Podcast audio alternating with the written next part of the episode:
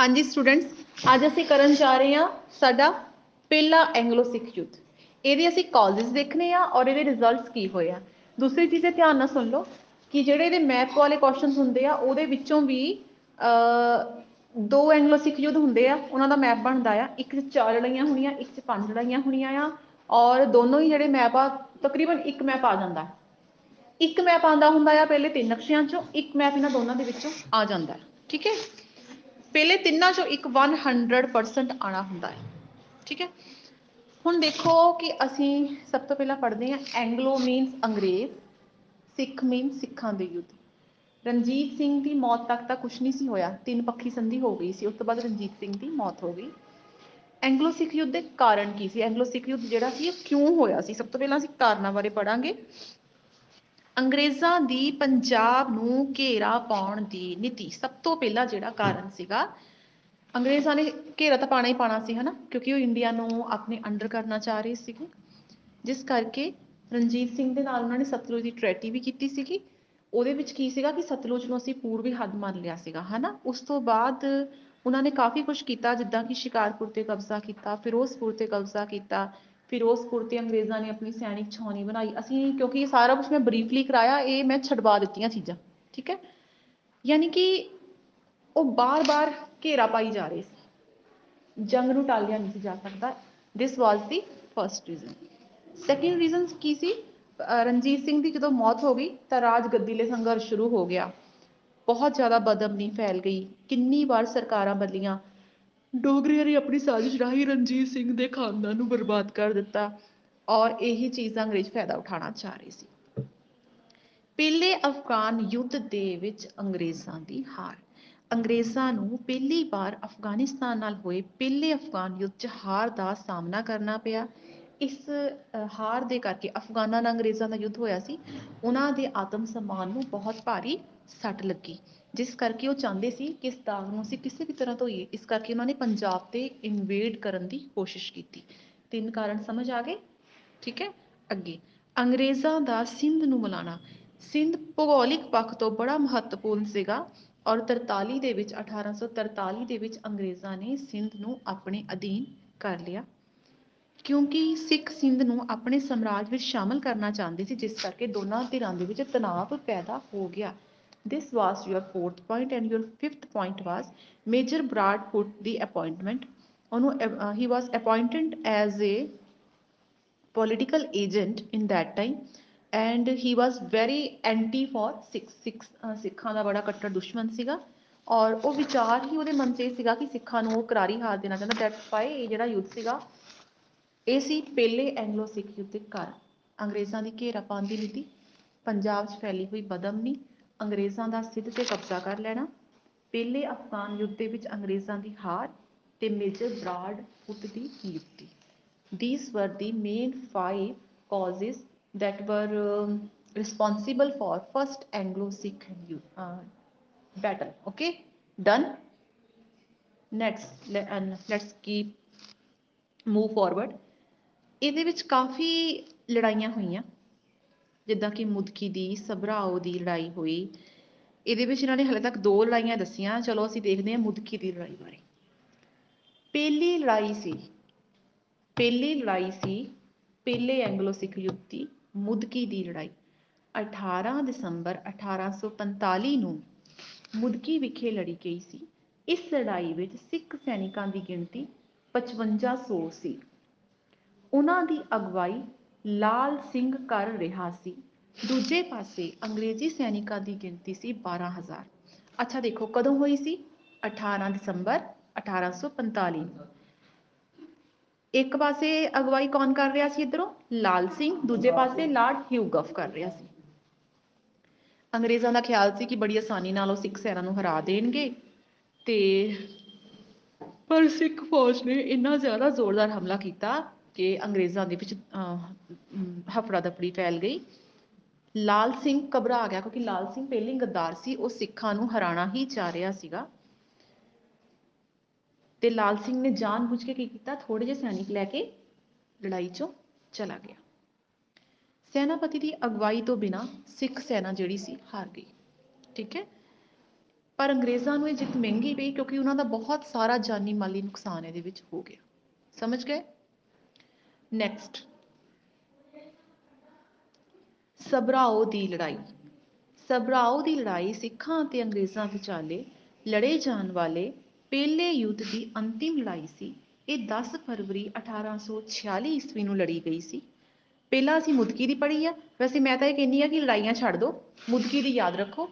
ਲੜਾਈਆਂ ਮੈਂ line wise ਕਰਵਾਨੀ ਆ। ਫਿਰ ਤੁਹਾਨੂੰ ਇੱਕ ਫਲੋ ਪਤਾ ਚੱਲ ਜਾਣਾ ਵੀ ਕਿ ਪਹਿਲੀ ਲੜਾਈ ਦਾ ਕਾਰਨ ਕੀ ਸੀ, ਦੂਜੀ, ਠੀਕ ਹੈ? ਮੈਂ ਸਿੱਧਾ ਆਨੀ ਆ ਲਾਹੌਰ ਦੀ ਸੰਧੀ ਤੇ। ਇੱਕ ਲੜਾਈ ਕਰਵਾ ਦਿੱਤੀ ਆ, ਉਹਨੂੰ ਦਿਮਾਗ 'ਚ ਰੱਖੋ, ਬਾਕੀ ਤਿੰਨ ਲੜਾਈਆਂ ਹਲੇ ਛੱਡ ਦਿਓ। ਲਾਹੌਰ ਦੀ ਸੰਧੀ, ਪਹਿਲੀ ਸੰਧੀ ਕਿਹੜੀ ਸੀ? ਅੰਮ੍ਰਿਤਸਰ ਦੀ ਸੰਧੀ। ਦੂਸਰੀ ਸੰਧੀ? ਹਾਂ ਟ੍ਰਾਈ ਪਾਰਟੀਜ਼ ਸੀਗੀ ਨਾ ਟ੍ਰੇਟੀ ਤਿੰਨ ਪੱਖੀ ਸੰਧੀ, ਹੁਣ ਤੀਸਰੀ ਸੰਧੀ ਕਿਹੜੀ ਆ? ਲਾਹੌਰ ਦੀ ਸੰਧੀ।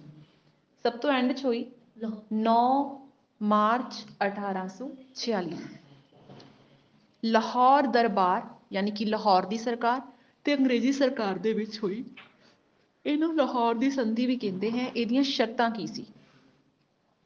ਲਾਹੌਰ ਦੇ ਮਹਾਰਾਜੇ ਨੇ ਆਪਣੇ ਤੇ ਆਪਣੇ ਉੱਤਰਾਧਿਕਾਰੀਆਂ ਵੱਲੋਂ ਸਤਲੁਜ ਦਰਿਆ ਦੇ ਦੱਖਣ ਵਿੱਚ ਸਾਰੇ ਪ੍ਰਦੇਸ਼ਾਂ ਤੋਂ ਹਮੇਸ਼ਾ ਲਈ ਅਧਿਕਾਰ ਛੱਡਣਾ ਸਵੀਕਾਰ ਕਰ ਲਿਆ। ਸਤਲੁਜ ਰਿਵਰ ਦੇ ਦੱਖਣ ਦੇ ਵਿੱਚ ਜਿੰਨੇ ਵੀ ਚੀਜ਼ਾਂ ਸੀਗੀਆਂ, ਉਹਨਾਂ ਨੇ ਮੰਨ ਲਿਆ ਕਿ ਉਹ ਤੇ ਅਧਿਕਾਰ ਨਹੀਂ ਕਰਨਗੇ। ਫਿਰ ਮਹਾਰਾਜੇ ਨੇ ਸਤਲੁਜ ਤੇ ਬਿਆਸ ਦਰਿਆਵਾਂ ਵਿਚਕਾਲੇ ਸਾਰੇ ਮੈਦਾਨੀ ਤੇ ਪਹਾੜੀ ਇਲਾਕੇ ਅਤੇ ਕਿਲੇ। ਹੁਣ ਸਤਲੁਜ ਉਧਰ ਤੇ ਉਧਰੋਂ ਬਿਆਸ ਤੇ ਗੱਬੇ ਇੱਥੇ ਜਿੰਨੇ ਵੀ ਕਿਲੇ ਸੀਗੇ ਇਸ ਏਰੀਏ ਦੇ ਵਿੱਚ, ਉਹ ਸਾਰੇ ਤੇ ਸਾਰੇ ਕਿਲੇ ਅੰਗਰੇਜ਼ਾਂ ਨੂੰ ਦੇ ਦਿੱਤੇ। ਉਧਰਲੇ ਪਾਸਿਓਂ ਅਧਿਕਾਰ ਹੀ ਛੱਡ ਦਿੱਤਾ, ਇਧਰਲੇ ਪਾਸਿਓਂ ਬਿਆਸ ਤੱਕ ਜਿੰਨੇ ਕਿਲੇ ਸੀ ਅੰਗਰੇਜ਼ਾਂ ਨੂੰ ਦੇ ਦਿੱਤੇ। ਅੰਗਰੇਜ਼ਾਂ ਨੇ 1.5 ਕਰੋੜ ਰੁਪਏ ਦੀ ਰਾਸ਼ੀ ਜਿਹੜੀ ਸੀ ਯੁੱਧ ਦੇ ਹਰਜਾਨੇ ਵਜੋਂ ਲਾਹੌਰ ਰਾਜ ਤੇ ਲਾ ਦਿੱਤੀ ਕਿੰਨੇ ਦੀ 1.5 ਕਰੋੜ ਲਾਹੌਰ ਰਾਜ ਤੇ ਪੈਦਲ ਸੈਨਾ ਦੀ ਗਿਣਤੀ 20000 ਤੇ ਘੋੜਸਵਾਰ ਸੈਨਾ ਦੀ ਗਿਣਤੀ 12000 ਨਿਸ਼ਚਿਤ ਕੀਤੀ ਗਈ ਸਮਝ ਆ ਗਿਆ ਕਿੰਨੀ ਕਿੰਨੀ ਕੀਤੀ ਗਈ 20000 ਤੇ 12000 ਜਦੋਂ ਵੀ ਲੋੜ ਪਵੇ ਤਾਂ ਅੰਗਰੇਜ਼ੀ ਫੌਜਾਂ ਬਿਨਾਂ ਕਿਸੇ ਰੁਕਾਵਟ ਦੇ ਲਾਹੌਰ ਦੇ ਵਿੱਚੋਂ ਲੰਘ ਸਕਦੀਆਂ ਹਨ। ਰਾਜੇ ਨੇ ਮੰਨਿਆ ਕਿ ਅੰਗਰੇਜ਼ਾਂ ਦੀ ਮਨਜ਼ੂਰੀ ਤੋਂ ਬਿਨਾਂ ਉਹ ਕਿਸੇ ਨੂੰ ਵੀ ਚਾਹੇ ਉਹ ਯੂਰਪੀਅਨ ਹੋਵੇ, ਅੰਗਰੇਜ਼ ਹੋਵੇ ਜਾਂ ਅਮਰੀਕਨ ਹੋਵੇ, ਨੂੰ ਨੌਕਰੀ ਵਿੱਚ ਨਹੀਂ ਰੱਖੇਗਾ। ਅੰਗਰੇਜ਼ਾਂ ਨੇ ਦਲੀਪ ਸਿੰਘ ਨੂੰ ਲਾਹੌਰ ਦਾ ਰਾਜਾ ਤੇ ਜਿੰਦਾ ਨੂੰ ਰਾਜੇ ਦੀ ਸਰਪ੍ਰਸਤ ਯਾਨੀ ਕਿ ਗਾਰਡੀਅਨ ਬਣਾ ਕੇ ਲਾਲ ਸਿੰਘ ਨੂੰ ਪ੍ਰਧਾਨ ਮੰਤਰੀ ਬਣਾ ਦਿੱਤਾ। ਪਤਾ ਚੱਲ ਗਿਆ? ਠੀਕ ਹੈ? ਥੋੜਾ ਜਿਹਾ ਆਊਟਲਾਈਨ ਸੈੱਟ ਹੋ ਗਈ ਨਾ ਬ੍ਰੇਨ 'ਚ ਜਦੋਂ ਤੁਸੀਂ ਘਰ ਜਾ ਕੇ ਹੁਣ ਇਹਨੂੰ ਇੱਕ ਦੋ ਵਾਰ ਰੀਡਿੰਗ ਕਰੋਗੇ ਕੰਟੀਨਿਊਸਲੀ ਜਿਹੜਾ ਪੁਆਇੰਟ ਹੈ ਤੁਹਾਡੇ ਦਿਮਾਗ 'ਚ ਆ ਜਾਣਾ। ਕਿਉਂਕਿ ਮੈਂ ਇਸ ਇੱਕ ਆਡੀਓ ਦੇ ਵਿੱਚ ਲੈਸਨ ਜਿਹੜਾ ਕੰਪਲੀਟ ਕਰਨਾ ਹੈ। ਇਸ ਤੋਂ ਬਾਅਦ ਹੈ ਭੈਰੋਵਾਲ ਦੀ ਸੰਧੀ। ਇਹ ਸੰਧੀ ਲਾਹੌਰ ਦੀ ਸੰਧੀ ਬਾਰੇ ਪਤਾ ਚੱਲ ਗਿਆ? ਹੁਣ ਨਾਲ ਹੀ ਆ ਜਾਓ ਭੈਰੋਵਾਲ ਦੀ ਸੰਧੀ। ਭੈਰੋਵਾਲ ਦੀ ਸੰਧੀ ਜਿਹੜੀ ਸੀ, ਲਾਹੌਰ ਦੀ ਸੰਧੀ ਤੋਂ ਪਹਿਲਾਂ ਹੋਈ ਸੀ, ਇਹਨਾਂ ਨੇ ਬਾਅਦ ਵਿੱਚ ਲਿਖ ਦਿੱਤੀ ਆ। ਇਹ ਵੀ ਅੰਗਰੇਜ਼ਾਂ ਤੇ ਲਾਹੌਰ ਸਰਕਾਰ ਵਿਚਾਲੇ ਹੋਈ ਸੀ 16 ਦਸੰਬਰ 1846 ਨੂੰ। ਇਹਦੇ ਵਿੱਚ ਕੀ ਸੀਗਾ ਕਿ ਲਾਹੌਰ ਦਰਬਾਰ ਨੂੰ ਚਲਾਣੇ ਵਾਸਤੇ ਇੱਕ ਬ੍ਰਿਟਿਸ਼ ਰੈਜ਼ੀਡੈਂਟ ਨਿਯੁਕਤ ਕੀਤਾ ਜਾਊਗਾ। ਠੀਕ ਹੈ? ਇੱਕ ਬ੍ਰਿਟਿਸ਼ ਰੈਜ਼ੀਡੈਂਟ ਨਿਯੁਕਤ ਕੀਤਾ ਜਾਊਗਾ। ਰਾਣੀ ਜਿੰਦਾ ਨੂੰ ਰਾਜ ਪਰਿਵਾਰ ਤੋਂ ਅਲੱਗ ਕਰਕੇ 1.5 ਲੱਖ ਰੁਪਏ ਪੈਨਸ਼ਨ ਨਿਸ਼ਚਿਤ ਕਰ ਦਿੱਤੀ ਗਈ। ਰੈਜ਼ੀਡੈਂਟ ਦੀ ਸਹਾਇਤਾ ਲਈ 8 ਕੌਂਸਲੀ ਮੈਂਬਰ ਬਣਾ ਦਿੱਤਾ ਗਿਆ। ਪਹਿਲਾਂ ਹੋਈ ਸੀ ਭੈਰੋਵਾਲ ਦੀ ਸੰਧੀ, ਲਾਹੌਰ ਦੀ ਸੰਧੀ ਤਾਂ ਐਂਡ 'ਚ ਹੋਈ, ਠੀਕ ਹੈ? ਭੈਰੋਵਾਲ ਦੀ ਸੰਧੀ ਸੀ ਇੱਕ ਰੈਜ਼ੀਡੈਂਟ ਹੋਊਗਾ। ਉਹਦੇ ਨਾਲ 8 ਕੌਂਸਲ ਮੈਂਬਰ ਹੋਊਗੇ। ਰਾਣੀ ਜਿੰਦਾ ਜਿਹੜੀ ਆ, ਉਹਨੂੰ ਪ੍ਰਸ਼ਾਸਨ ਤੋਂ ਅਲੱਗ ਕਰ ਦਿੱਤਾ ਜਾਊਗਾ, ਉਹਨੂੰ ਪੈਨਸ਼ਨ ਦਿੱਤੀ ਜਾਊਗੀ ਔਰ ਮਹਾਰਾਜੇ ਦੀ ਰੱਖਿਆ ਲਈ ਤੇ ਰਾਜ ਸ਼ਾਂਤੀ ਕਾਇਮ ਰੱਖਣ ਲਈ ਬ੍ਰਿਟਿਸ਼ ਸੈਨਾ ਰੱਖਣ ਦਾ ਫੈਸਲਾ ਕੀਤਾ ਗਿਆ। ਇਸ ਸੈਨਾ ਦੇ ਖਰਚ ਲਈ ਲਾਹੌਰ ਦਰਬਾਰ ਨੇ ਅੰਗਰੇਜ਼ਾਂ ਨੂੰ 22 ਲੱਖ ਰੁਪਏ ਸਾਲਾਨਾ ਲਗਾਨ ਦੇਣਾ ਮੰਨਿਆ, ਠੀਕ ਹੈ? ਔਰ ਇਹ ਸੀ ਕਿ ਇਹ ਸੰਧੀ ਜਿਹੜੀ ਹੈ, ਦਲੀਪ ਸਿੰਘ ਦੇ ਬਾਲਗ ਹੋਣ ਤੱਕ ਚੱਲੇਗੀ। ਪੈਰੋਵਾਲ ਦੀ ਸੰਧੀ ਰਾਹੀਂ ਅੰਗਰੇਜ਼ਾਂ ਨੇ ਭਾਵੇਂ ਲਾਹੌਰ ਤੇ ਪੰਜਾਬ ਤੇ ਕਬਜ਼ਾ ਨਹੀਂ ਸੀ ਕੀਤਾ, ਪਰ ਇੱਕ ਤਰ੍ਹਾਂ ਪੰਜਾਬ ਨੂੰ ਸ਼ਕਤੀਹੀਨ ਬਣਾ ਦਿੱਤਾ।